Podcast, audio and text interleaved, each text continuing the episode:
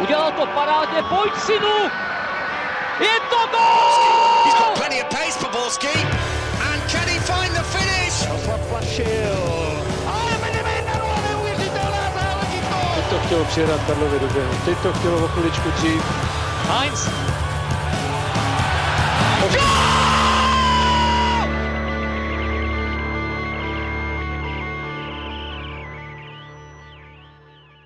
Dobrý den, vítejte u dalšího dílu Fotbal Focus podcastu, který bude pořádně nabitý. Na domácí i pohárové scéně se toho totiž událo spoustu. Hlavní téma bude samozřejmě dění na letné, kde proběhlo dramatické derby pražských S, v němž výraznou roli se hrálo video. Podíváme se taky do Plzně, která neměla daleko k senzačnímu postupu v Evropské lize. Nevynecháme ani další dění v české nejvyšší soutěži Los Ligy mistrů a nebo blížící se duel Slávie v lize mistryň. O tom všem budou diskutovat komentátor Sportu 1 Michal Mická, ahoj. Ahoj všem. Petr Šadivý z Českého rozhlasu, ahoj. Ahoj, dobrý den. A tradičně taky Pavel Jahoda z webu čtsport.cz. Ahoj.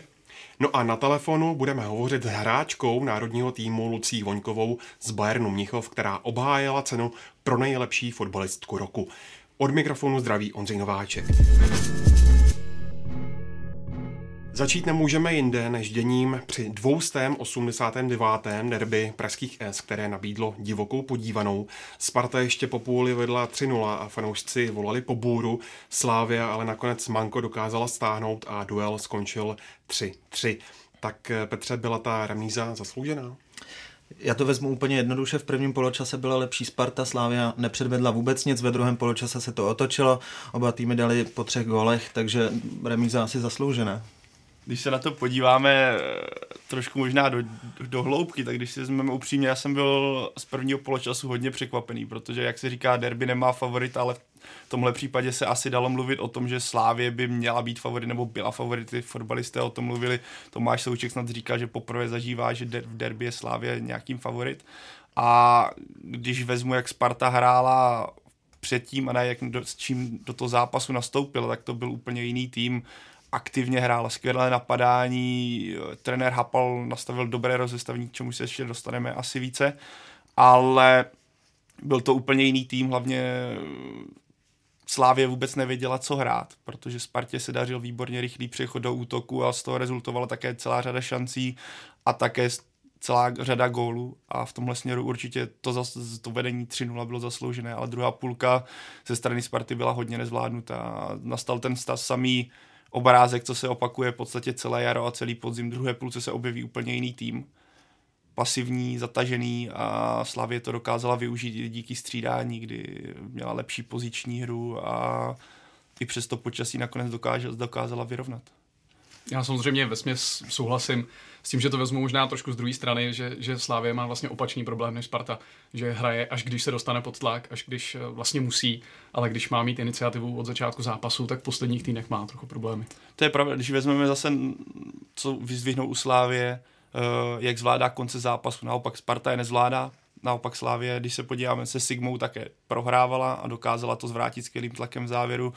Teďka na letné se opakovalo úplně to samé, kdy Spartu v podstatě v některých momentech ani nepouštěla z vlastní poloviny. Já jsem viděl v deníku Sport byl krásný obrázek eh, průměrný pozice hráčů a Josef Šural, který vystřídal někdy, a teďka nechci úplně říct kolikáté minutě, ale jeho průměrná pozice byla na vlastní polovině, někdy na, na krhu, což je pro útočníka poněkud netradiční místo, ale svědčí to o tom, jakým stylem nebo jaký obrázek hry se v druhém poločase odehrával a to video tomu dalo úplnou tečku. Myslím, že na takovýchhle zápas ještě bude dlouho vzpomínat, protože tolik dramatických momentů, tolik, i řekl bych, krásných fotbalových momentů a také chyb už dlouho nejvyšší soutěž nezažila. A když si vzpomenu, že jsem v minulém podcastu říkal, že super by bylo výsledek 2-2 pro nezaujatého fanouška, tak jsem se trošku usmíval, když to skončilo 3-3 s takovýmhle scénářem. Jak už to padlo, tak Sparta v druhé půli opět odpadla, mělo to pro ní znovu tvrdé následky. Kouč Pavel Hapal ale odmítl, že by se jednalo o fyzické problémy. Ondřej Kasík, mluvčí Sparty, pak na Twitteru argumentoval, že Spartané toho naběhali v posledních čtyřech zápasech před Sláví více než soupeři. Tak eh, Michale, kde je podle tebe problém? Já osobně si nemyslím, že by to bylo v kondici. V tomhle ohledu souhlasím uh, s trenérem Hapalem Myslím si, že je to spíš o koncentraci uh, hráčů, prostě na tom nejsou po mentální stránce úplně dobře. Byly tam individuální chyby, to je prostě důkaz toho, že to nesouvisí s kondicí. Je otázkou, jak to ve Spartě řešit, jestli je koncentrace něco, co se dá trénovat, co se dá do těch hráčů dostat. V zahraničí většinou to dělají tak, že k té technické skupině hráčů v týmu přidají nějaké hráče, kteří na tom nejsou po technické stránce úplně dobře, ale jsou to bojovníci, jsou to takový ty tahouni, kteří dokážou opravdu odběhat 90 minut ve středu a 90 minut ve čtvrtek. Je otázkou, jestli by Sparta možná na trhu neměla hledat eh, i takové hráče. Já myslím, že i takový hráči ve Spartě jsou, nevím, Martin Friedek, Štětina, tak to jsou přesně ty typy bojovníků neúplně vytříbených techniků. I když eh, zrovna u toho Lukáše Štětiny, tak eh, tam přece jenom ten foul asi zapříčinil to, že Sparta nakonec jenom zremizovala. A, ale to se prostě stává. To k fotbalu patří, nebylo to... A má se to stávat i po 90. minutě? Karel Poborský třeba na seznam zprávách to označil za osobní selhání.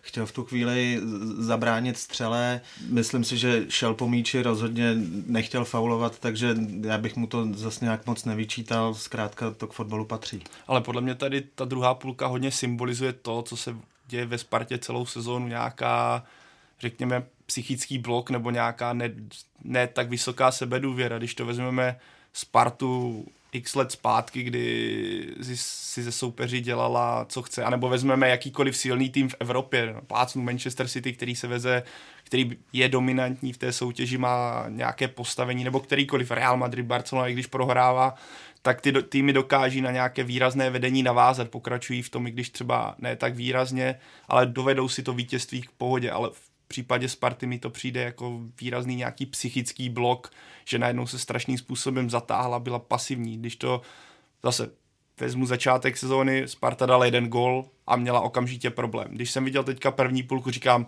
jo, konečně to vypadá, že Sparta se probrala, dokáže na to navázat, po první brance pokračovala v aktivní hře, nepodělala se z toho takzvaně, i když po první brance to chvilku vypadalo, že Slávě převezme roli, nebo hlavní roli, ale potom Sparta pokračovala, ale ta druhá půlka opět ty výrazné postavy, ať už je to Stanču, Kanga, se tolik nedostávali do hry, najednou byli všude o krok později, najednou přihrávky nebyly tak přesné, můžeme to přičíst i trošku sněhu, ale to by měl být zase pro bránící tým určitě výhodnější hrát v takových podmínkách.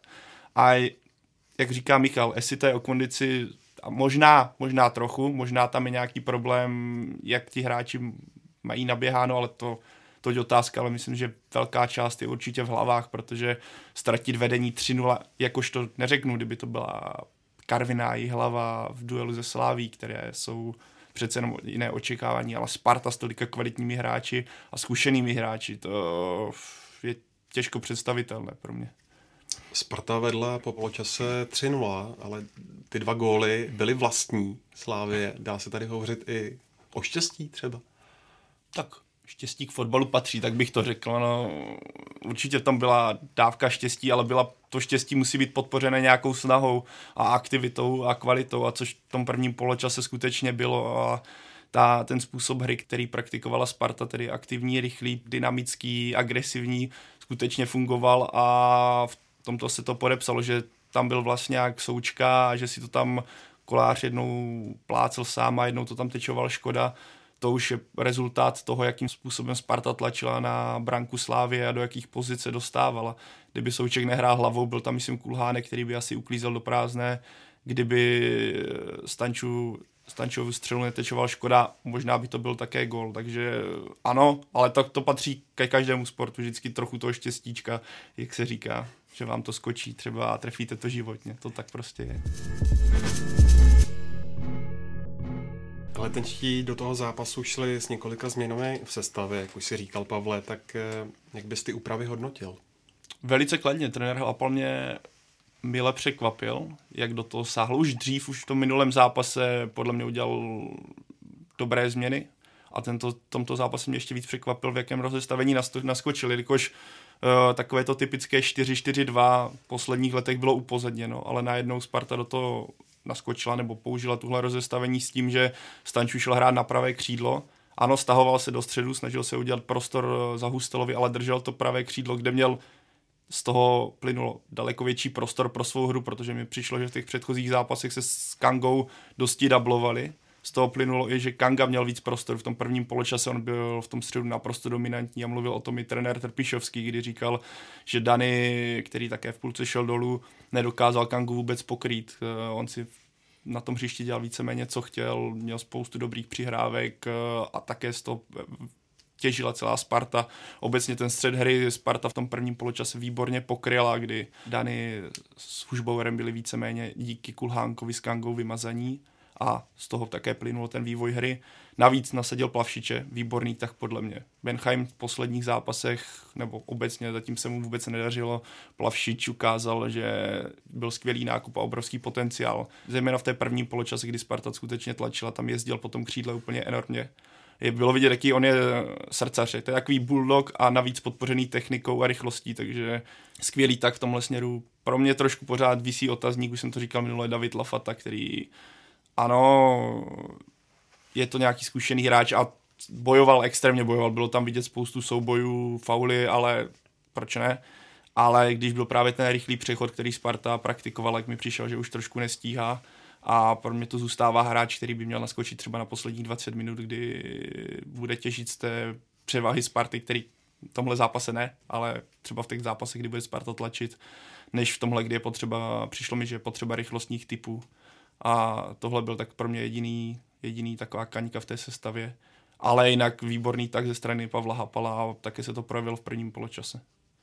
Já osobně si myslím, že Pavel Hapal se k tomu postavil specificky pro tenhle zápas. Zatímco Andrea Stramačiony se v mnoha ohledech snažil hrát uh, svůj fotbal, nehledě na soupeře, tak Pavel Hapal se připravil na Slávy konkrétně. A bylo to vidět na Daným, jak si říkal, bylo to vidět i, i v dalších místech. Otázka je, jestli dokáže takhle reagovat na každého ligového soupeře, nebo jestli opravdu uh, najde potom nějaký způsob hry, kterým se Sparta bude chtít dlouhodobě prezentovat. Já si nemám co dodat. Mně se třeba Plavšič eh, moc líbil, Stanču odehrál výborný zápas, takže eh, s většinou, co tady bylo řečený, souhlasím. Přesně tak. Stanču vlastně ukázal ten potenciál, co že jo, doteďka dal jednu branku a byl v tom středu nechci říct zabitý, ale nebyl tak výrazný, co byste čekali do hráče za 100 milionů. Ale teďka měl daleko víc prostoru, daleko víc se dostával k míči a také to vypadalo, jak to vypadalo. On dal vlastně, když to vezmeme, čtyři branky v prvním poločase. Dva dal sám, jeden byl vlastní, až ten čtvrtý mu rozhodčí kvůli offsideu neuznal, takže to byl výkon skutečně 100 milionového hráče a překvapilo mě, jak Slávě takovému fotbalistovi může dát tolik prostoru, když víte, co v něm, co má v nohách a v hlavě. No, e, trenér Slávy Jindřich Tepišovský po utkání přiznal, že on se stavu tedy netrefil. V druhé půlce to ale ze strany jeho svěřenců už byla jiná písnička. Tak e, co Petře Slávia změnila, že v druhé půli tak dominovala? Tak byla tam eh, jedna viditelná změna, to byla ta dvě střídání, kdy se na hřiště dostali Mick van Buren a Jakub Hromada. Myslím si, že mnohem ale důležitější eh, byla třeba psychika, že hráči šli zkrátka na hřiště s tím, že teď už opravdu nemají co ztratit, pojďme zkusit s tím ten výsledek aspoň skorigovat, teď to není tak hrozné prohrát prostě derby o tolik gólů. Eh, pak dali gól, dva, Sparta najednou se začala o ten výsledek bát, Slávia se asi i lépe zžila s tím stále se zhoršujícím trávníkem, s tím měla asi Sparta velké problémy a tohle všechno zapříčinilo, že z toho byla tak úžasná remíza 3-3 překvapilo mě, jak už jsem to zmínil, ten faktor sněhu. Já bych čekal, že tohle už ukopete. Čekal jsem, že to Slávy bude dělat daleko větší problémy v tom směru, kdy potřebuje útočit. A nakonec se ukázalo, že vůbec žádné potíže nedělal. Líbilo se mi právě střídání hromady, jak tady Petr říkal. Díky tomu první půlka ze strany Slávě byla v tom středu hodně nevýrazná. Najednou s příchodem hromady, který si začal plnit více defenzivní úkoly, posunul se trochu souček dopředu, tak Slávě naprosto ovládla poziční hru. Celkově ten střed držela výborně, Sparta měla problémy se vůbec v, v určitých pasážích se dostat za půlku a dopadlo to v tomhle směru tak, jak to dopadlo a pro nezaujatého fanouška to byl neuvěřitelný zážitek v tomhle směru, jakým způsobem Slávě to dokázala otočit, když vezmeme ještě fakt, že to dotočila v posledních 20 minutách a jak se ke konci kousla. Já jsem po prvním poločase bych si tam to určitě netypl, i když mohla, mohlo to být 2-1 v první půlce Slávě, tam některé momenty měla, ale jinak to byla dominance Sparty a tohle byl jak nebe a noc, jak se říká Jekyll a Hyde výkon a klobouček před trenérem Trpišovským, že co se mi líbilo, ta sebereflexe na, to, na té tiskové konferenci, kdy dokázal říct, hele, netrefil jsem se stavu, tohle bylo špatně, tohle bylo špatně, kdy dokázal vzít věci na, na sebe, což se v českém prostředí a obecně i v zahraničí moc často zase tak nevidí. Já jestli na to můžu navázat, eh, ne tedy na hru Slávě, ale na tu sebereflexi, tak to vlastně ukázalo mnohem víc lidí po tom zápase. Eh, ukázal to brankář Kolář, který na sebe vzal eh, ty góly, ukázal to Štětina, který bez vytáček řekl, že ano, fauloval jsem, penalta to byla, takže to je určitě potřeba ocenit. Možná právě to rozhoduje potom třeba o té poločasové pauze, kdy si hráči prostě upřímně řeknou do očí, kdo udělal chybu, nikdo se na někoho netváří křivě, když jdou zpátky na hřišti, nikdo prostě necítí vinu a jde se do toho s čistou hlavou. Tak a ještě teda bych k tomu dodal, samozřejmě Slávě, jak už jsem to tady mluvil, ukázala to, co i teďka vlastně, co se s ní táhne, tak je ten tlak k závěru a to bylo také rozhodující, že bylo dost fanoušků, což samozřejmě také pomáhá, ale to, co ona dokáže v těch závěrech utakání, kdy už proti Olomouci začal mluvit o nějakém totálním fotbalu, tady zase vidíme prvky tady tohle stylu a jestli takhle budou Pražané hrát po každé, tak čeká soupeře těžké pořízení. Jsem třeba zvědavý, až bude zápas Plzní, jak ten, tenhle styl fotbalu a jak tenhle obraz hry bude vypadat. Nejvýraznějším tématem i přes šest branek a obrat bylo něco jiného, a to video, které řešilo hned čtyři situace a díky kterému byly odvolány dva góly. Okamžitě vznikly dva tábory, jeden říká super video, druhý špatné, bere to emoce. Tak eh, Michale, ty si na které? Já osobně jsem určitě pro video. Samozřejmě chápu, chápu ty poznámky k tomu, že to může svým způsobem zpomalit ten zápas, ale nemyslím si, že by to, že by to vyloženě zdržovalo. V první řadě jde, jde o fair play. Trochu si říct, jak by to bylo, kdyby bylo video na světovém šampionátu, kdy Diego Maradona svým volejbalovým způsobem střelil gol. Mně se to líbilo a, a emoce mi to z toho zápasu rozhodně nevzalo. Já jsem to prožíval úplně stejně jako hokejový zápas, kdy je skrumáš v brankovišti a, a rozhodčí se jde podívat, kde byl puk. A myslím si, že v tomhle případě všechna ta rozhodnutí rozhodčích byla správná.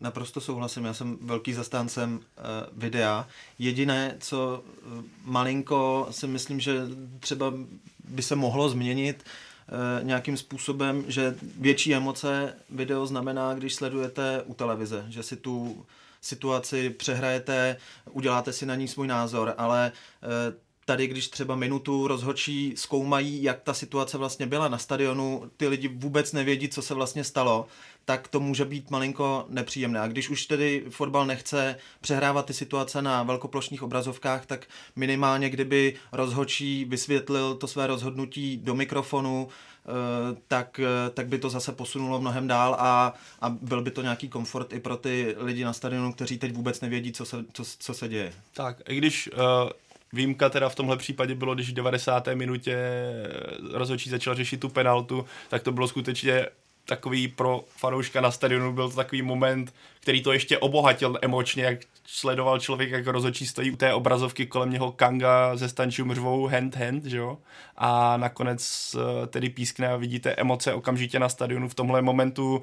To bylo zase takové jisté obohacení, sice netradiční fotbalové, ale bylo to v tomhle směru zase obohacení emoční. I když v jiných případech, jak Petře říkáš, takové to čekání, kdy jestli je offside, není offside, bylo by fajn třeba vidět něco, jak to bývá třeba v NHL minimálně, kdy rozhodčí, nebo v americkém fotbalu, kdy rozhodčí aspoň řekne, ano, stalo se toto, toto, to, aby člověk pochopil, o co go, jak se říká.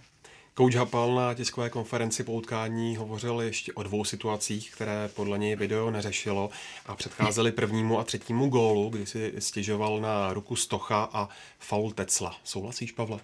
No, já si myslím, že tam ruka ani faul nebyly, že pokud by se mělo hodnotit toto, tak by se dal pískat v podstatě všechno. Já si myslím, že z Pavla Hapala mluvili hodně emoce po tom zápase, takže když to viděl s odstupem, tak věřím, že by svůj názor změnil v případě t- takových soubojů, co byl Tecel, Tecel Kostas, na co zmiňoval, tak těch je ve vápně milion za ten zápas a určitě bych to nepískal.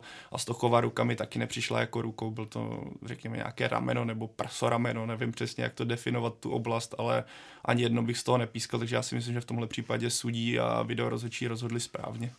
Navíc video rozhodčí kontroluje každý gol to, že hlavní rozhodčí se nešel podívat k monitoru, neznamená, že to video rozhodčí neřešil. takže e, video rozhodčí se stoprocentně podíval, jestli Stok hrál nebo nehrál rukou a vyhodnotil to tak, že buď to byla takzvaná šedá zóna, kdy záleží na názoru hlavního rozhodčího, nebo to prostě ruka nebyla, ale zkrátka to nebyla hrubá chyba, kvůli které by se to rozhodnutí muselo měnit a e, video rozhodčí to stoprocentně řešil. Na druhou stranu, jak hodnotit výkon sudího Královce? Já jsem slyšel na něj hodně stížností, ale když si vezmete ty čtyři situace, které řešil u videa, tak e, dvě byly offsideové, takže tam to byla chyba asistenta. Jedna, ta ruka Jugase, to byla opravdu hraniční situace, kdy si netroufám, eh, vlastně ani od televize jsem si netroufl říct, jestli to bylo v pokutovém území nebo to bylo venku. Eh, jediná vlastně chyba byla, byla ta penalta v nastaveném čase. Tam si myslím, že měl pískat eh, rovnou, stál blízko. Představte si, že by Sparta z toho protiútoku dala gol. Teď by video rozhočí začal zkoumat, jestli tedy předtím to penalta být měla nebo ne. Takže oni by museli odvolat ten spartianský gól a e, nařídit penaltu, to by prostě spadl stadion. Tohle je jediná situace, kterou si myslím, že udělal chybu, kdy, kdy měl pískat rovnou a měl to vidět. Tak to je prostě tak jediná věc, co vidíme jistým způsobem negativně u videa, nebo kterou zatím pocituju a která nevím, jestli se nějakým způsobem podaří vyřešit. To, a to neříkám, že to tak sudí dělají, ale dává mi to možnost takového, řekněme, alibističtějšího přístupu k těm situacím, že nemusí pískat, protože ví, že když to nechají pokračovat, tak je případně zachrání video. Naopak, když něco písknou, tak stopnou celou hru a už, ano, video rozhodčí to může taky vyřešit, ale nemusí se zastaví celý průběh hry a nemusí, teda tím pádem ztrácí taková se ta jejich důležitost nebo ta rozhodnost toho daného momentu, že ano, můžu, nemusím to písknout, poradí mi potom video rozhodčí, což pro mě ztrácí se taková, řekněme, lehká autorita a důležitost toho hlavního rozhodčího v tenhle moment. Ale to je zatím takový, jako taková marginálie v tom, jak ten zápas vypadá. Kdyby jsme se bavili o tom, že by video rozhodčí nebyl a sudí by teda nepískli tyhle čtyři momenty, já nevím, jestli je nějaká domluva, jakým způsobem pískat v případě video rozhodčích, to já upřímně nevím, ale o čem by se, byl by zápas, skončil by třeba 5-3, a o čem bychom mluvili celý týden, o tom, jak rozhodčí chybovali a proč není video a jak tahle situace se dá řešit, takže mm, tohle je úplně marginálie oproti tomu, co by se dělo v médiích v současnosti a mezi fanoušky na fórech a všude, takže pro video jedině. Myslím, že tenhle zápas ukázal, jak video je důležité v takových zápasech. A zase je potřeba ho dostat co na nejvíc, co nejvíc stadionu, protože potom se můžeme bavit o dalších faktorech v tomhle směru. Eh, to mi nahráváš na mou další otázku. To jsem rád. Eh, dostat ho na co nejvíce stadionů. My jsme věděli samozřejmě, že video bude v téhle sezóně jenom v některých zápasech, ale nemůžou se ty týmy, ať už Sparta nebo Slávia, prostě utkání, kde to video bylo použito, cítit tak eh, trochu ukřivdění? Nevím, jako, nebo ukřivděně... Z toho pohledu, že já, já ti rozumím, že, tak... kde to video není, mohou být ty sporné situace prostě přehlíženy. Tak já si myslím, že oni, oni si ty hra... Kdyby to dopadlo, řekněme, takhle, že by eh, to bylo jednostranné, to video by, řekněme, že pomáhalo v tomhle zápase, pomáhalo Slávy i Spartě. A stejně Spartění teda nakonec, nakonec byli v emocích ukřivdění, takže ona ta ukřivděnost tam je. A vím, že se mluvilo i o minulém kole vlastně, kdy Plzeň, Plzeň dala gól z offsideu. Ale to je, já bych to prostě já vím, že se o tom mluví a všichni říkají, ano, chtělo by to ne, ale prostě tak, tak se dělají změny asi nejenom ve fotbale, ale ve všem, že to nějaký testovací mod, který najednou nemůžete i z nějakého finančního hlediska přece nasadit na všechny stadiony. Přece a s tím, že nakonec asi to tak nedopadne, ale kdybychom na konci sezóny řekli, hele, nefunguje to, tak uh, to není úplně testovací mod, to je prostě full mod, který se blbě potom vyřazuje. Já myslím, že v současnosti ani není tolik uh, video rozhodčích uh, který mají zkušenosti s tímhle systémem, takže tady je další problém. Ono asi se to musí nějakým způsobem na, najet, budou tihle videorozhodčí, kteří už budou mít zkušenosti a mohou tohle plácnu, já nevím, jestli to tak skutečně, ale během léta třeba zaučit další video rozhodčí, aby tohle mohlo začít fungovat. Ono to asi nebude tak jednoduché, i když to jednoduše v tomhle případě zní, ano, dejme video rozhodčího na, na každý stadion a jedeme, ale já myslím, že to takhle jednoduché není a z toho to plyne. Ale samozřejmě chápu nějakým způsobem tu křivděnost, ale je to testovací mod a tak to asi, já nevím, jak je to Michale v Itálii, ty budeš vědět, jestli to je na každém stadionu. Nebo tam to ne. funguje víceméně podobně a už je to, už je to na každém stadionu. Jo, takže tady, tady je otázka, ale myslím, že jako bych úplně bych tady neplival na hlavu LFA, já si myslím, že v pořádku. Já jsem rád, že se to vůbec dostává aspoň na ten jeden stadion a když to příští rok bude na všech, tak jedině dobře.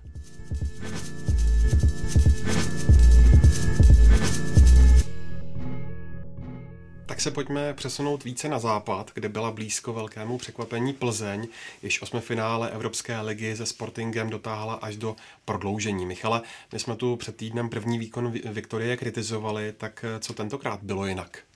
Eh, já si myslím, že v první řadě trenérů Vrbovi vyšly změny v sestavě. Eh, pokud se nepletu, tak vlastně dva noví hráči asistovali u gólu. Eh, byl to Kovařík a Havel.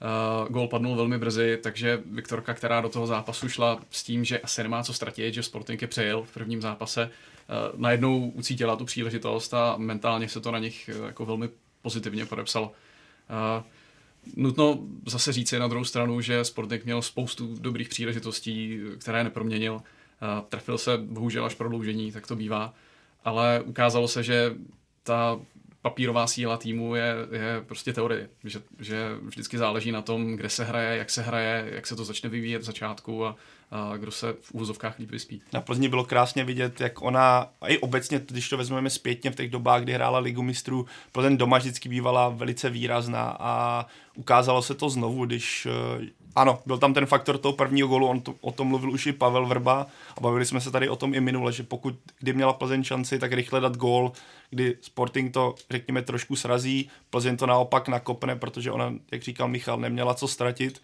a tenhle faktor nastal v páté minutě dát branku, kdy vám už do, do, ve zbylých 90 minutách v podstatě jdete proti zápasu 1-0, je mnohem příjemnější. Plzni oproti tomu prvnímu, byl to úplně jiný tým, byl tam všechno bylo rychlejší, míči tolik neuskakovali, nebylo tolik nepřesností. Byla taková ta hra Plzně, kterou fanoušek má rád, hra po křídelních, do křídelních prostor, která vycházela. Bylo na to skutečně pěkný zápas na pohled ze strany Plzně. Mohlo to dopadnout i tak, že Plzeň postoupí po výsledku 3-0. Mohlo to dopadnout taky tak, že zápas končí, že Sporting tam, když ty dvě šance, co měl, myslím, Brian Ruiz a co měl Akuňa, kdy tam trefil tyčko přes, před prázdnou brankou to poslal nad, bran, uh, nad břevno, tak mohli bychom teďka se bavit o tom, že to skončilo remízou. Ale ten výkon byl skvělý a co mě teda zaujalo nejvíce, když jsem viděl tu sestavu na začátku, viděl jsem obranu s brankářem Plzně, tedy řekněme nějaký, zejména obranu, obranou čtveřici. Bavíme se tady vždycky, nebo že obraná čtveřice do té by se mělo zasahovat co nejméně, pokud funguje. Najednou Plzeň nastoupila úplně v jiné čtveřici, která nikdy spolu nehrála, nebo nevím, jestli hrála v přípravě, ale vezmeme, byl tam jediný Radim Řezník, ale který hrává pravého beka, najednou byl na stoperu, byl tam s ním Hájek, vlevo Kovařík, vpravo Havel, teda čtveřice, kterou vidíme úplně minimálně a řekněme, fungovalo to relativně solidně. Myslím, že Milan Havel podal skvělý výkon oproti tomu třeba, když vezmeme, že skoro vůbec nehrál na jaře. To, to samé zbytek týmu a před Plzní jedině klobouček i Pavel Vrba říkal, že to byl jeden z nejlepších výkonů, co zažil a, a klobouk teda před Markem Bakošem, to skutečně skvělý výkon. A Bombonek byl, samozřejmě nepoustoupila Plzeň, ale Bombonek by po době výhry nad Sportingem, kdy se to zase povede, myslím, že fanoušci nemuseli zase tolik smutnit, že Plzeň nevypadla, ano, bylo to bolavé, ale ten výkon musel každý zahřát v tom počasí. K Marku Bakošovi neměl by podle tebe dostávat více šancí po tom, co ukázal? Uh, samozřejmě Marek Bakoš předvedl skvělý výkon, ale když vezmeme, v jaké situaci je teďka Plzeň, že zbývá do konce sezóny kolik je, 9 kol, uh, má náskok takový, jaký je, a přihledneme k tomu, že Marku Bakošovi je tuším 35 let, tak i když předvedl tenhle skvělý výkon, tak si pořád myslím, že Plzeň potřebuje zabudovávat mladší hráče, zejména Chore, potřebuje dávat šanci, aby pro příští sezónu byl připravený na to naskočit do základní sestavy.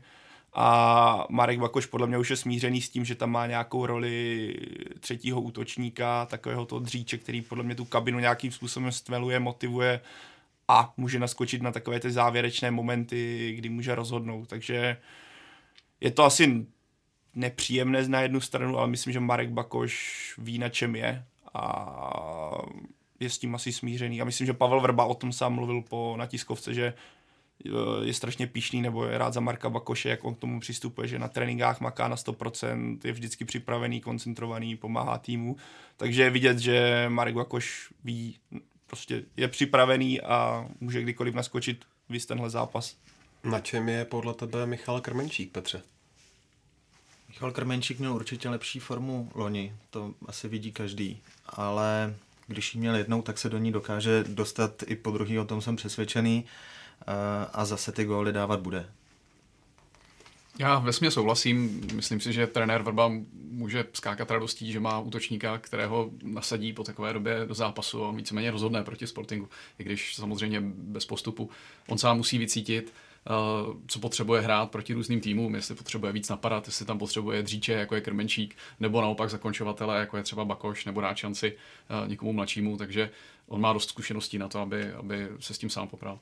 Vyřazení Plzně přineslo českému fotbalu jedno výrazné negativum, jelikož od té přes příští sezóny 2019-20 se už nebude z domácí soutěže a poháru přímo postupovat do ligy mistrů a Evropské ligy. Existuje ale Petře šance, že by se Češi brzy vrátili zpátky na 11. příčku v koeficientu? Krátké době tomu moc nevěřím, protože koeficient se skládá z výsledků za posledních pět let a v té příští sezóně bude český fotbal škrtat eh, úspěšnou sezonu, ve které získala víc než 8 bodů. A tohle nahrát zpátky bude velmi obtížné. Na druhou stranu si myslím, že e, neustále se bude český fotbal pohybovat. Chvíli tu na 11. pozici, pak zase spadne někam k 15. příčce, e, zase získá více bodů, bude takhle zkrátka skákat nahoru a dolů jednu, dvě sezony se může povést, že bude mistr postupovat přímo do ligy mistrů. Pravidlo to určitě nebude. Nemyslím si, že český fotbal má na to, aby pravidelně se umistoval do třeba desátého místa v koeficientu a měl každý rok mistra v základní skupině ligy mistrů. Takže to, co bude v příští sezóně, berete spíš jako jakýsi, jak to říci? Anomálii. A tak. jako na nějakou chvíli určitě. A když jak teď navážu na Petra, těch 8 bodů přesně příští sezóna je strašně výrazná. Když to vezmu, že jsem se na ten koeficient díval, co a kdo co škrtá. A 8 bodů tehdy Česká, Česká liga měla strašně úspěšný rok, kdy v téže sezóně, myslím to 2013, 2014, měla Francie 8,5 bodů, takže pro představu, že a ty okolní týmy co jsou nad, to je Rakousko, Švýcarsko, tak ty škrtají snad o bod mín, což není, nebo o půl bodu mín, což není tak výrazné, ale týmy pod Českem, nebo ligy pod Českem škrtají daleko více. A myslím, že tam je Řecko, Řecko i ještě někdo a ty škrtají, tak, Řecko, Nizozemsko, ty škrtají o dva body míň, takže okamžitě se na Česko dotáhnou a pak jsou tam Chorvati, kteří škrtají o čtyři body míň. Takže opět uh, vychází to tak, že se na Českou ligu dotáhnou, takže pro Českou ligu bude hodně výrazný, hodně důležitý příští ročník, aby předvedli velice dobré výsledky, jinak je čeká ten propad, o kterém jsme se tady bavili. Zase sezóna na to je dobrá zpráva, nebo v tom, protože ten ročník 2014-2015 se českým týmům nepovedl, škrtají 3,5 bodu, takže je tady zase potenciál vyskočit, pokud se tahle ten následující ročník evropských pohárek skutečně povede. Ale bude skutečně důležité, aby příští rok, kdy je Plzeň v lize mistrů, šampion poháru bude v Evropské lize a je tady potenciál protože máme sil, je silná Slávě, myslím, že Sparta půjde nahoru, tyhle týmy, pokud se dostanou do Evropy, jakože u Slávy asi ano, Sparta musí o to zabojovat.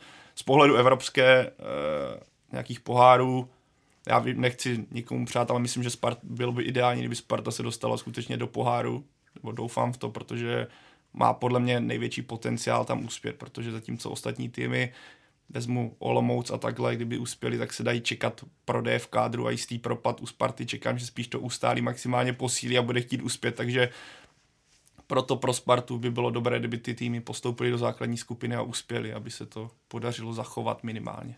Já ještě dodám, že takhle vysoko se český fotbal dostal, protože ty sezony s osmi bodama byly dvě a zopakovat dvě osmibodové sezony bude strašně těžké. Nedovedu si představit, že se to v nějaké brzké době zase povede. Hmm. Hlavně to je potřeba, aby české týmy, když už se teda dostanou do těch evropské nebo do předkola, aby nevybouchly způsobem Sparty minulý rok, protože kdyby Sparta něco aspoň uhrála, tak by získala body do koeficientu. No se to dělí vždycky počtem týmů, takže to, co teďka Česká liga nahrabala, tak to dělila pěti, pěti, jo, pěti snad týmy, což znamenalo Sparta, která nepřidala ani bod, přidala čistou nulu, tak to stáhla okamžitě strašným způsobem dolů to číslo. Jinak bychom se tady bavili, že tahle sezóna je taky se by se pohybovala kolem 7-8 bodů, což bych bylo ideální pro příští rok.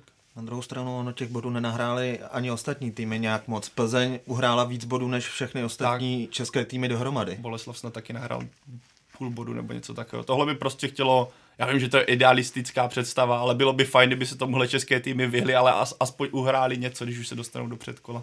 Viktorka se dočkala i první jarní výhry v Lize, když uspěla na půdě Zlína. Byl to přesvědčivý výkon? Je přesvědčivý, já si myslím, že byl takzvaně adekvátní situaci, nebo pro Plzeň to byl, je strašně důležitá výhra z toho pohledu, že se potřebovala chytnout i v domácích soutěži a jsou to velice cené tři body v návaznosti na to, jak dopadla Sparta Slávě, Sigma, takže zase odskočila a je situace taková, jaká je. První půlka ze strany Plzně byla dominantní ve Zlíně. Ten Zlín se vůbec do ničeho nedostal, hrál fakt, řeknu, špatně, řekl bych i tragicky. A Plzeň měla zápas pod kontrolou. Ten Černoch, myslíš? Ten Černoch, ano. si chceš pouštět do toho, ale ten Černoch já teďka, když to budu se držet téhle terminologie, protože teď tě zaskočil a já to jméno prostě nevím, takže ten stoper, eh, nevím přesně z které africké země je, aby jsme opustili terminologii v kouče Petrželi, tak hrál velice dobře celkově v tom zápase. Mě se mě překvapilo, tom jsem mu trenér mu dal snad šanci v druhém zápase nebo třetím.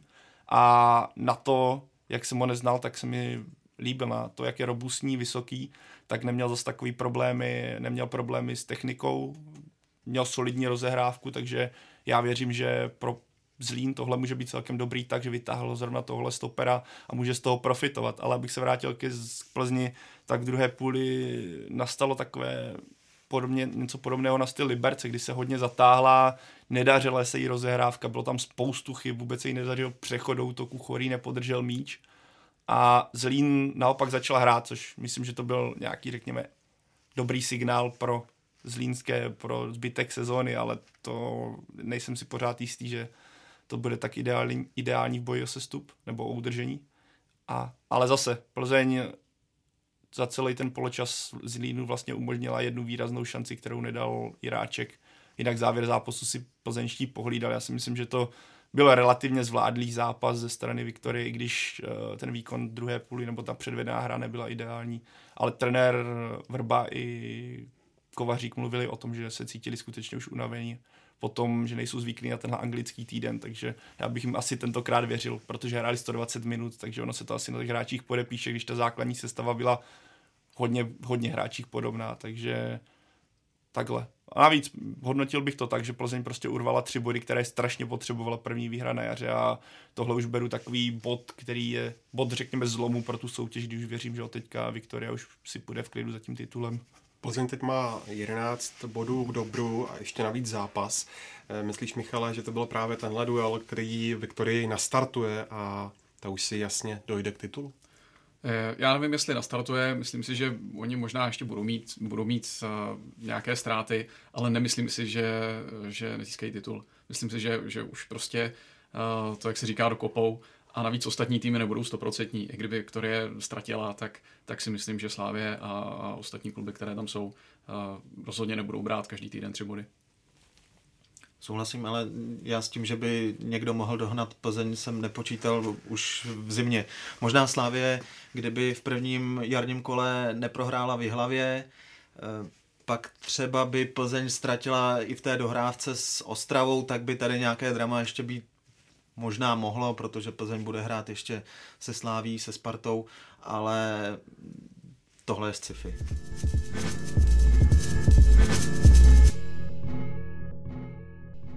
Posledním českým zástupcem působícím v evropských pohárech jsou fotbalistky Slávie, které ve čtvrtek čeká první duel čtvrtfinále Ligy mistryň proti Wolfsburgu.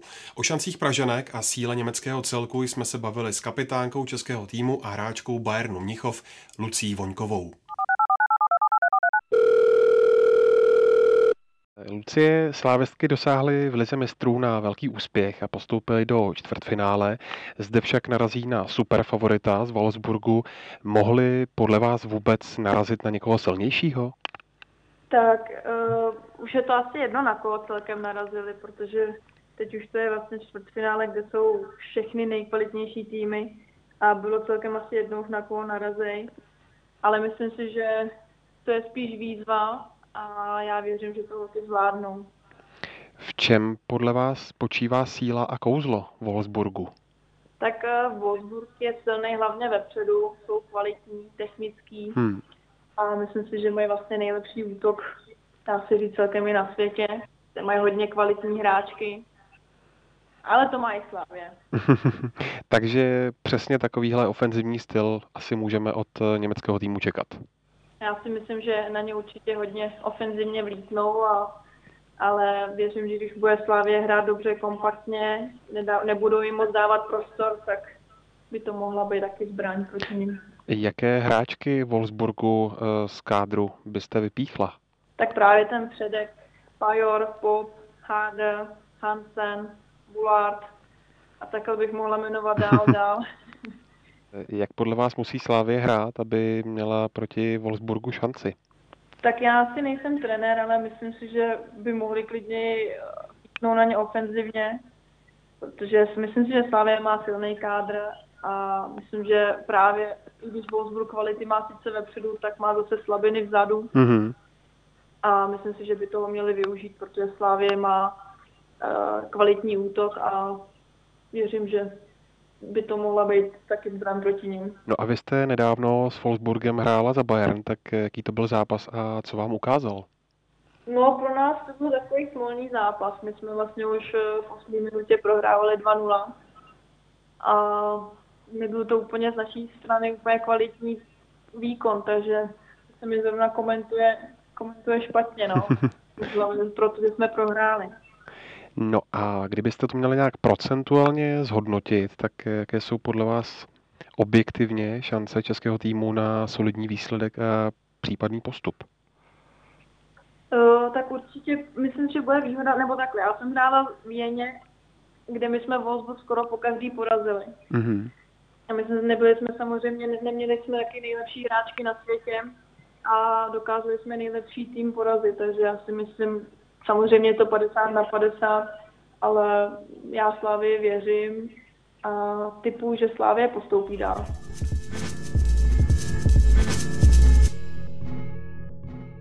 No a ještě připomínám, že kompletní textový rozhovor s Lucí Voňkovou najdete na webu čtsport.cz. Vraťme se ještě do domácí soutěže, kde se odehrály i další zajímavé duely. Atraktivní souboj na jaře 100% celků se odehrál v Jihlavě, kde Jablonec vyhrál jasně 4-0. Pavle, díky čemu Severočeši zápas tak jasně ovládli. Hraje Jablonce se mi, nebo hraje Jablonce. Já si myslím, že pod Petrem Radou on je takový trenér, který Není to žádný Guardiola, který by měl vymýšlet obrovské taktické manévry a propracovat, propracovat každou pozici do největšího detailu, jak každý hráč má hrát. On je takový jako, jak se říká, stará škola, je to takový motivátor, který nechce dělat z fotbalu vědu. A myslím, že tady tomu kádru to svým způsobem sedlo. Jablonci, Jablonec má takový tým, že když se na tu sestavu podíváme, tak by člověk čekal už dřív, že bude nahoře. Tam je spousta kvalitních hráčů, počínaje trávníkem, a mohli bychom pokračovat dále a myslím, že teďka se mu daří z toho, z té sestavy vytřískat skutečně hodně. Navíc našel, myslím, velice dobrou sestavu. Ten tým se veze na nějaké vlně a když se podíváme na výkony Masopusta, který jistou dobu propadl formou, když vezmeme zpět, jaký měl potenciál, nebo jak se o něm mluvilo, kam mohl přestupovat, najednou v Jablonci trochu zapadl, když začal hrát beka, najednou je opět na křídle a Máme z toho nominaci do reprezentace společně s Trávníkem, který se na jaře taky rozehrál. Je tam Chramosta, doležel také skvěle. Jovanovič, pro mě, já jsem o něm, budu upřímný, já jsem o něm tolik nevěděl a teďka, když jsem viděl sestřih zápasů s hlavou, jak je rychlý, jak je technický, tak je to, je vidět, že ti hráči se teďka jsou skutečně na tom psychicky dobře a těží z toho. Uvidíme, jak to bude pokračovat dále, jestli Jablonec na tom dokáže navázat uh, i v dalších zápasech, ale Stardojara skvělý, navíc uh, když se podíváme do toho zápasu s Jihlavou, tak Jablonec dala rychle branku a ten zápas už kontroloval. Oproti tomu Jihlava já navážu na myšlenku Karla Heringa z minulého podcastu, kterou nestihl tady vyslovit kvůli času, že si všiml toho, a což je podle mě velká pravda, že hlava ano, vyhrála ty zápasy všechny, ale vždycky dala branku strašně brzy, takže měla obrovskou výhodu do toho vývoje toho zápasu. Byla to většinou desátá, jedenáctá minuta maximálně, snad jen proti Plzni nebo Slávy, myslím Slávy, tak dala gol 22. minutě, ale furt je to relativně brzo a ten zápas okamžitě změní se způsob toho, z té hry, okamžitě jí hlava mohla začít bránit nějakého bloku, který fungoval až do tohohle zápasu, kdy teda obrana hlavy ve spoustě momentů a u některých gólů vypadala dost komicky. Nechci, a nechci to nějak jako dehonestovat ty výkony, které předváděla předtím, ale teďka se to úplně obraně jí hlavy nevydařilo. Takže na to, jaký měla skvělý start, tak bych pořád ty hlavu pasoval do boje o udržení a Uvidíme teďka, myslím, i Kauněk se si neměl nějaký zdravotní problém, nebo nevím, proč ho střídal trenér tak brzo. To teďka úplně nechci lhát. Pokud tam nebyl žádný problém, bylo to taktické střídání, tak se omlouvám. Ale jsem na to zvědavý, tohle by byl totiž tak výrazný výpad pro hlavu, že by to mohlo znamenat právě sešup dolů. Jak to vidíte vy? Zadřela si hlavě kola tímhle zápasem a naopak Jablonec eh, bude pokračovat v tažení dál?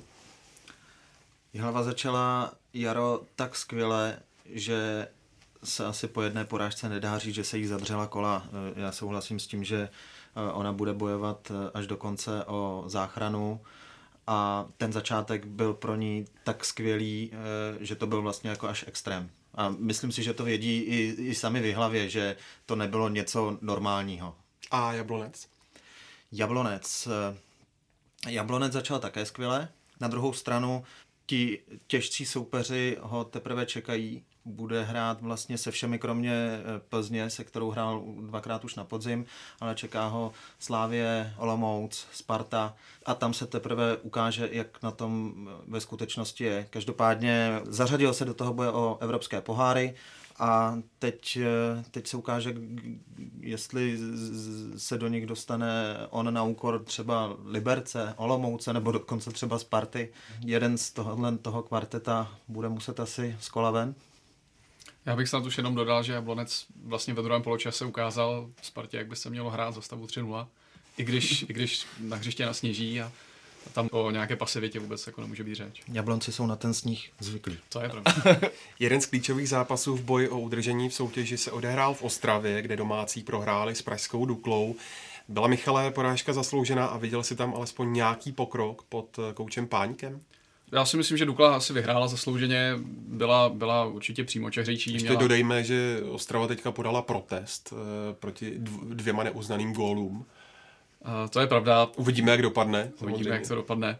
Uh, každopádně obecně si myslím, že, že pokud ty branky byly regulární, respektive pokud, pokud všechno bylo v pořádku v tom zápase, tak Dukla vyhrála zaslouženě. Kouč Páník v současné době asi bude fungovat spíš jako motivátor, protože ta situace, ta pozice, ve které je Baník, eh, tam samozřejmě nelze přemýšlet eh, o nějakém novém systému, který by teď eh, prostě trenér zavedl a učil, učil hráče. To si může dovolit Liberec, podobné týmy, které vědí, že si udrží standard kouč Pánik teďka prostě bude muset ten tým dát dokupy po mentální stránce, ale já se přiznám, že už, že už nevěřím, že, že zbývá dostatek času. Tam, já jsem zvědavý to, návaznosti na to, co teď začíná reprezentační pauza s těmi, s těmi příchody, ať už je to Sparta nebo Baník nebo Zlín. Jsem zvědavý, jak budou vypadat ty výkony týmu právě po téhle reprezentační pauze, kdy je vlastně taková, teďka je taková ta poslední možnost tím týmem skutečně něco udělat, kdy je prostor pro ty trenéry, kteří přišli noví. Takže na tohle jsem zvědavý, jak bude vypadat první kolo po reprezentační pauze, jestli tam přijde právě bude nějaká výrazná změna, ale přesně uh, trenéra Páníka, Baníku čeká. Ještě navíc, když tam je x zkušených hráčů, s kterými není zase potřeba dělat takové taktické manévry, ale ale kdyby se Baník zachránil, tak to už bude velký zázrak a když to vezmu, co jsem říkal na před jarem, kdy čekám, že baník vystřelí nahoru, tak stále, stále se musím smát sám sobě. Eh, dá se podle vás už teď říct, eh, kdo se stoupí? Asi všichni tři bychom řekli Ostravu a ten druhý tým to je věštění z křišťálové koule. Mm, netroufnu si říct, já třeba před sezónou jsem eh, typoval Slovácko, které má tuším bod na, na sestup. Eh, ale těch týmů je tam tolik, že deset kol před koncem to podle mě nejde říct.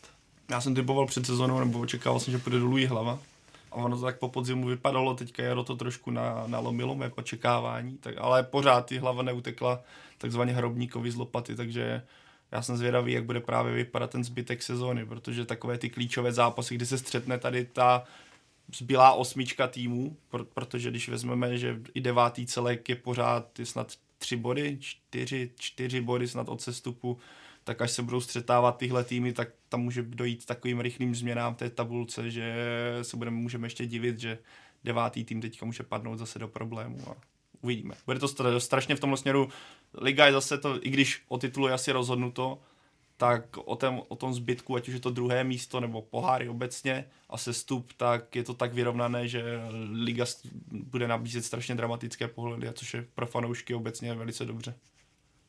Já osobně tak nějak cítím, že by to spolu s Baníkem mohla být zbrovka. Ale jak už bylo řečeno, co říkal Pavel, tam potom jeden tým porazí druhý 1-0 a, a všechno se to může postavit na hlavu, takže ještě je brzo na nějaké závěrečné soudy.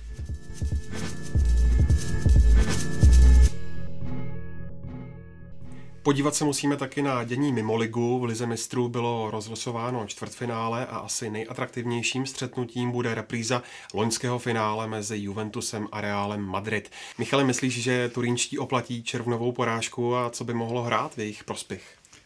Uh, nejsem si úplně jistý, jestli jim to oplatí, ale myslím si, že pro Juventus je určitě uh, dobrou zprávou, že to je dvojzápas, uh, že, že se bude hrát ve dvou utkáních. Uh, oni každý rok pod Allegrim sbírají mentální sílu, to, co teďka předvádějí vlastně dlouhodobě v sérii A, to je, to je něco neskutečného, protože dokázali vlastně jako jediní držet krok s Neapolí, uh, která naopak v posledních uh, týdnech už, už uh, asi doplatila na to, že hraje ve stejné sestavě. Juventus má trošku širší kádr, Allegri navíc do toho dokáže sáhnout tím správným způsobem. Takže myslím si, že Juventus bude o něco silnější než minulý rok. Ten dvojzápas mu určitě bude hrát do karet. Eh, defenzivu má vynikající, v podstatě neinkasuje od, od začátku nového roku, ale co se týče postupu, tak eh, to si opravdu netroufnu odhadovat. Kdybych to třeba hodnotil pár měsíců nebo pár týdnů zpátky, kdy Real se skutečně trápil a Ronaldo se zejména trápil, tak bych řekl jasný Juventus, ale Real se rozjel do vysokých otáček, zase to nakopl do Ronaldo opět to samé, že myslím, že to je podobné jak minulé sezóně, že začátek byl pozvolnější a teďka se dostal do formy, která zase budí ze snu každou obranu, která ho čeká.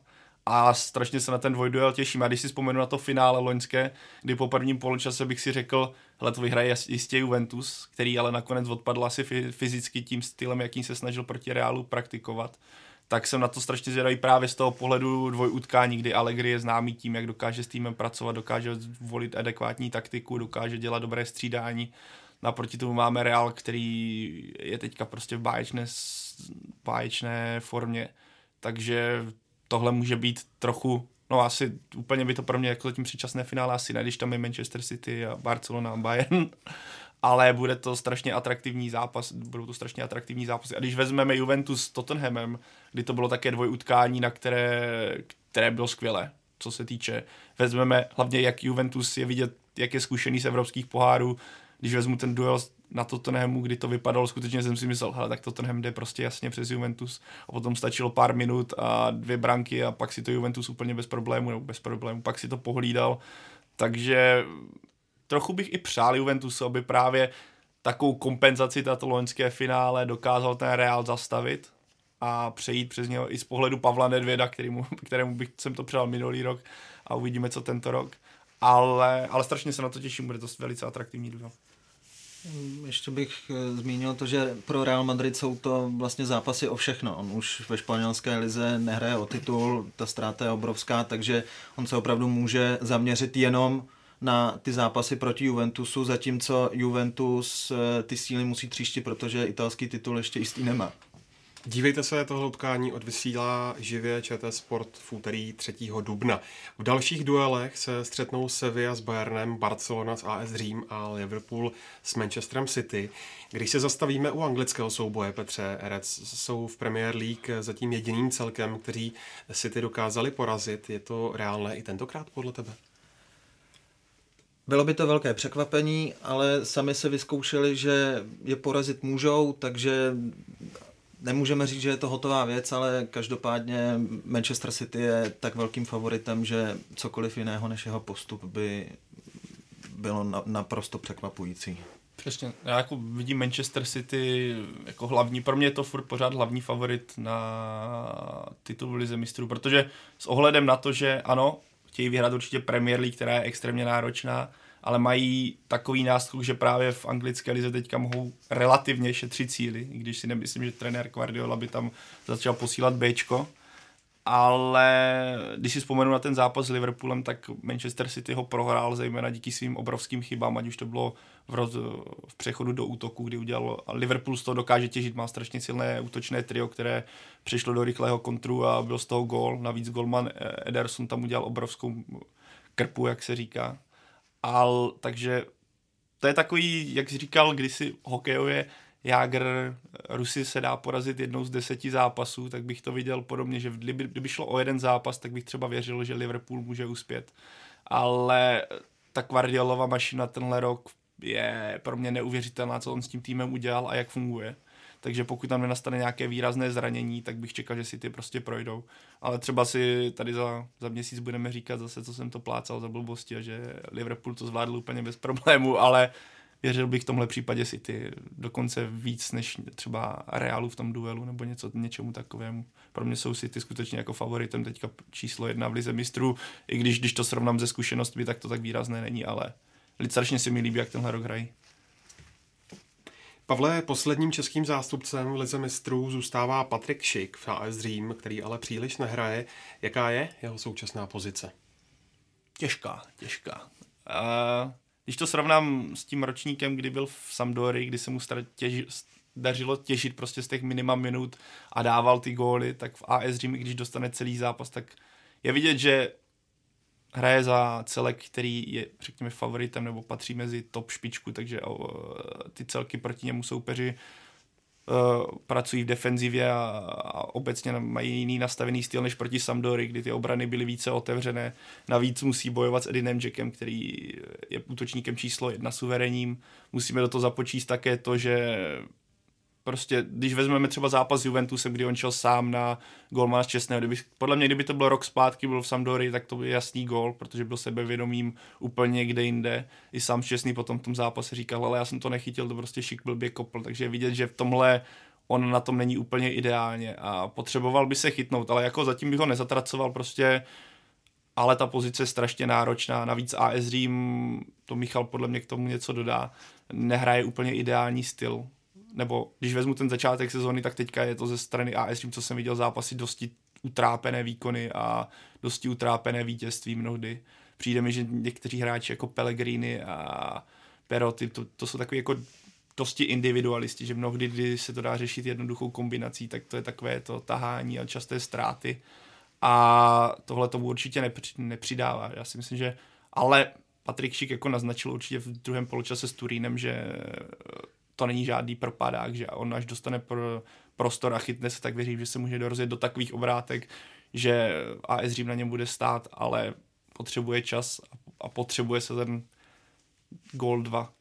No, podle mě Eusebio Francesco, trenér hmm. AS, je tak trošku tvrdohlavý. Uh, on už v Sassuolu vždycky stavil na kvalitní defenzívě, to dokázal přenést i do Říma, ale uh, v tom útoku to zdaleka není ideální.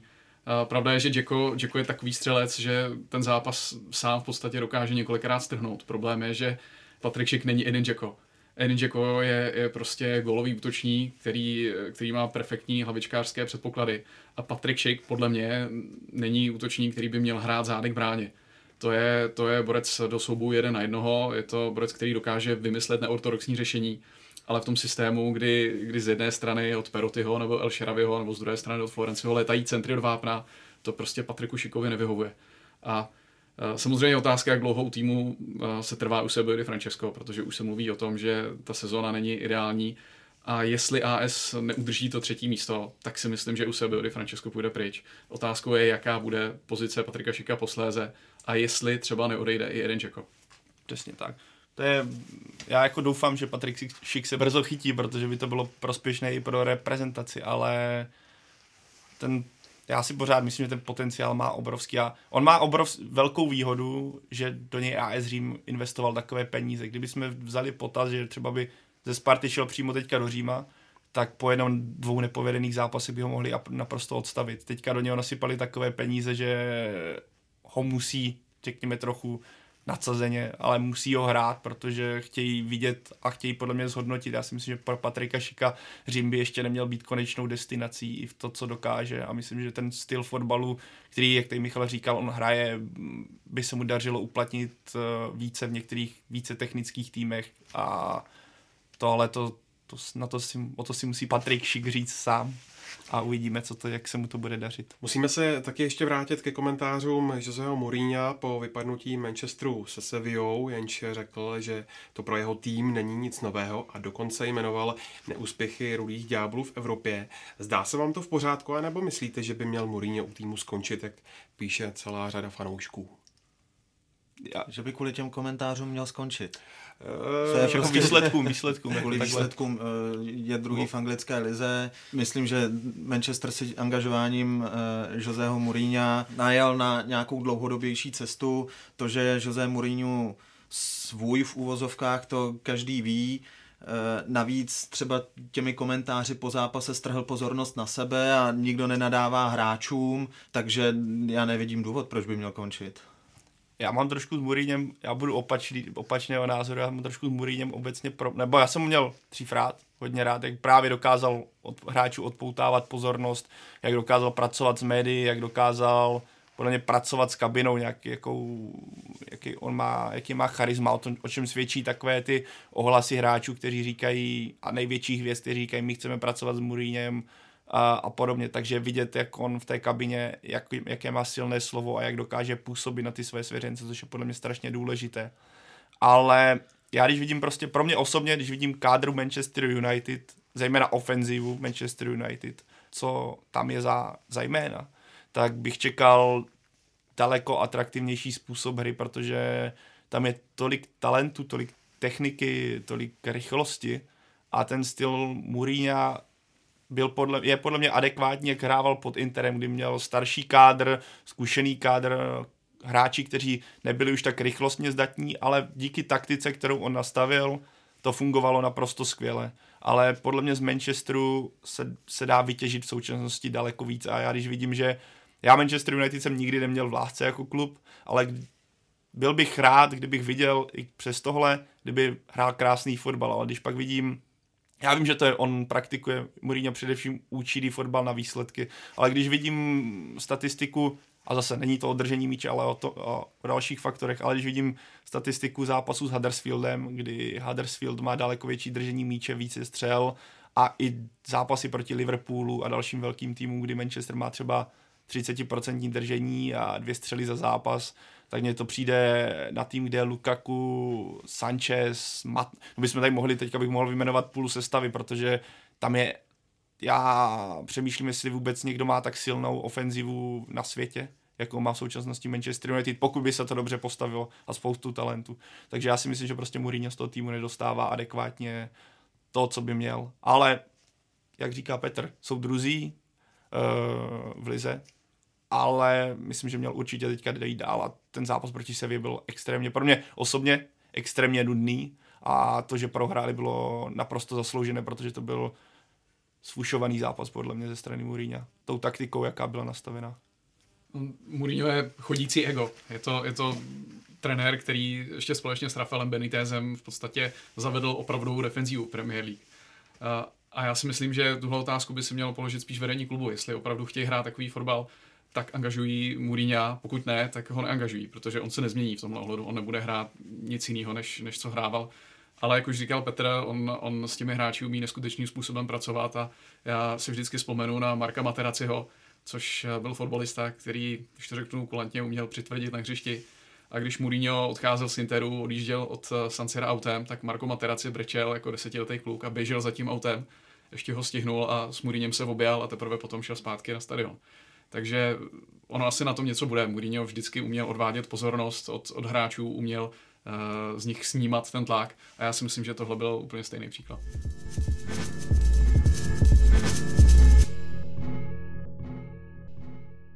Chýlíme se ke konci. Vyhlášen byl fotbalista roku, kterým se stal Vladimír Darida.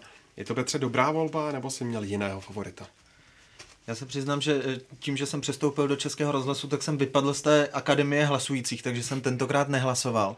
Kdybych hlasoval, tak bych asi napsal eh, Petra Čecha a mezi trenéry eh, pana Šilhavého. Na druhou stranu proti volbě Vládi Daridy a Pavla Brby asi se nejde říct, že je to něco neskutečně špatného, to ne. Vláďa Derida je výborný fotbalista, tahou na reprezentace, o tom, že Pavel Vrba je skvělý trenér, asi taky netřeba diskutovat, takže žíly mi to netrhá, sám bych napsal někoho jiného. Na druhou stranu moc toho Vladimír Darida nenahrál. E, je pravda, že byl, že byl zraněný, ale v reprezentaci měl dobré zápasy loni. E, když je zdravý, tak hraje pravidelně za Hertu. Zkrátka mě ta volba neuráží. Já je přesně, na to volba jako neuráží, taky bych asi dal někoho jiného. Nevím, Jste si... diplomati. Protože osobně mě tady tyhle ankety zase nějak tak jako nepřijdou důležité z pohledu fotbalového, je to takové, ať si to každý přebere, co to vlastně je, ale pro Vladimíra Daridu může být takové ocenění za to, co vlastně v té kariéře dotáhl, kam to dotáhl, že byl takový podstatě v jednom období byl jedním z posledních českých hráčů, kteří hráli v zahraničí a hráli v základu v jednom období. Teďka se to samozřejmě trošku je pozitivnější obrázek v tomhle směru, ale byl tahon Plzně, táhl Hertu, táhl reprezentaci, takže z pohledu nějakého dlouhodobějšího ocenění za mě v pořádku, jestli je to za rok, asi úplně to asi neodpovídá, ale je mi to víceméně takzvaně šumák, pro, já si myslím, že Vladimír Darida si to bude třeba, ale teďka to nemyslím nějak negativně, bude si to vážit trochu víc než Petr Čech, který by to dostal po XT v řadě a byl by to jak Karel God na Slavících, který říká každý rok, Ježíš, to mě překvapilo, tak takhle aspoň já to beru, že pro Vladimíra Daridu je to zase velice cený a zařadil se do nějaké plejády skvělých hráčů v české historii. To můžu potvrdit, já jsem tam byl na tom vyhlášení a Vladimír Darida z toho ocenění měl opravdu velkou radost. Ještě úplně poslední věc. Jsou v téhle zemi opravdu jenom dva lepší fotbalisté, než je Michal Krmenčík? Tak když vezmeme, pokud se hodnotí ten, tak podzim Michala Krmenčíka byl tak skvělý, že uh, ono se vždycky, je to takové těžké hodnotit něco celoročně, když máte něco blízkého, na co na vás extrémně působí. Takže když by měl Michal Krmenčík jaro fantastické a teďka by podzim by odpovídal zatím tomu jaru, co vypadá teďka, tak bychom se třeba bavili o tom, proč Michal Krmenčík nebyl víc, když měl jaro fantastické a vystřílel Plzni titul, že? Takže ono je to taková ta působnost toho nedávného, takže Fabio Cannavaro taky vyhrál zlatý míč v době, kdy běhalo na hřišti daleko více technických hráčů, které střídali góly a vyhrál zlatý míč v nějaké návaznosti na něco. Takže pro mě tady tyhle soutěže jsou vždycky nějakým takovým něčím navíc, ale že bych to bral úplně více odpovídají nějaké výkony na hřišti a výsledky týmu než tohle. Takže pro mě Michal Krmenčík dobrá volba. Já, já ve souhlasím s oběma klukama. Pro mě je to spíš taková symbolická záležitost, je to spíš taková podsta pro toho fotbalistu, že, že víme, že tady je, že něco dokázal Uh, jestli je to za uplynulý rok, je samozřejmě vždycky diskutabilní, protože si troufnu tvrdit, že za prvé platí sejde z očí, sejde z mysli. A když si představím, že by nějaký fotbalista, který by byl favoritem na, na vítězství v té anketě, měl plácnu nějaký alkoholový dýchánek a řešilo se to v bulváru, tak si troufnu říct, že by prostě nevyhrál z principu, i kdyby dal za sezónu 45 gólů. Takže člověk to asi bere trošku s rezervou. Každopádně Vláďovi Daridovi to přeju, protože patří mezi ty nejlepší v Čechách a a myslím, že to získal v úzovkách právem. Tak, mohli jsme tady samozřejmě bavit, jestli tam nemá být Jakub Jankto, ale který dostal se cenu největšího talentu, nebo Antonín Barák, který zase se prosadil v Udinéze, ale to je zase tisíc lidí, tisíc kutí, můžeme se tady bavit o tom, že někdo preferuje výkony brankářů, dává nad, nad to, že Petr Čech udělal nedávno 200 nulu. Takže zase, kdyby to, já nevím teda, kdy se hlasovalo, ty 200 nula byla po hlasování. No, takže to je zase, kdyby jsme možná se hlasovalo předtím, jo, po, Jo, tak, kdyby se hlasovalo po té dvou nule, tak by se zase, byl by to ten nejaktuálnější a třeba by to dopadlo právě pro Petra Čecha, ale za mě v pořádku, mě i zlatý míč, který si předávají za Ronaldo z Messi, mi přijde hodně úsměvný v tomhle, taková už hodně úsměvná anketa. Tady, když se vrátím tady k době Kanavara a Pavla Nedvěda, tam je to přišlo ještě takové, jako že se to skutečně dávalo za nějaký týmový úspěch a něco takového, teď mě to přijde takové jako takový pozlátko pro, pro bulvára jednotlivce než, a pro reklamu a sponzory než cokoliv jiného. Pavel chce říct, že existují lepší fotbalisté než Lionel Messi a Cristiano Ronaldo. to samozřejmě nechci. Myslím, no, ano, existoval, když byla sezóna, kdy měl podle mě Frank Ribery vyhrát. A nevím, co to bylo teďka za ročník a nevím, kdo to teďka dostal, jestli to dostala Ronaldo, Cristiano nebo to dostal Lionel Messi. Tohle nemyslím, jako samozřejmě Messi s Ronaldem vládnou světu a patří jim to, ale tenhle rok ukázal podle mě, kdy vyhrál Frank Ribery, ne, nevyhrál Frank Ribery na to, že jak je ta soutěž, nebo jak je to postavené, že se z toho udělal taková ta souboj dvou individualit mezi Messi a Ronaldem a už se tolik toho neřeší. Ale to jsem odbočil úplně někam, kam jsem nechtěl. Takže na Messi a Ronalda nikdo nemá, nebojte.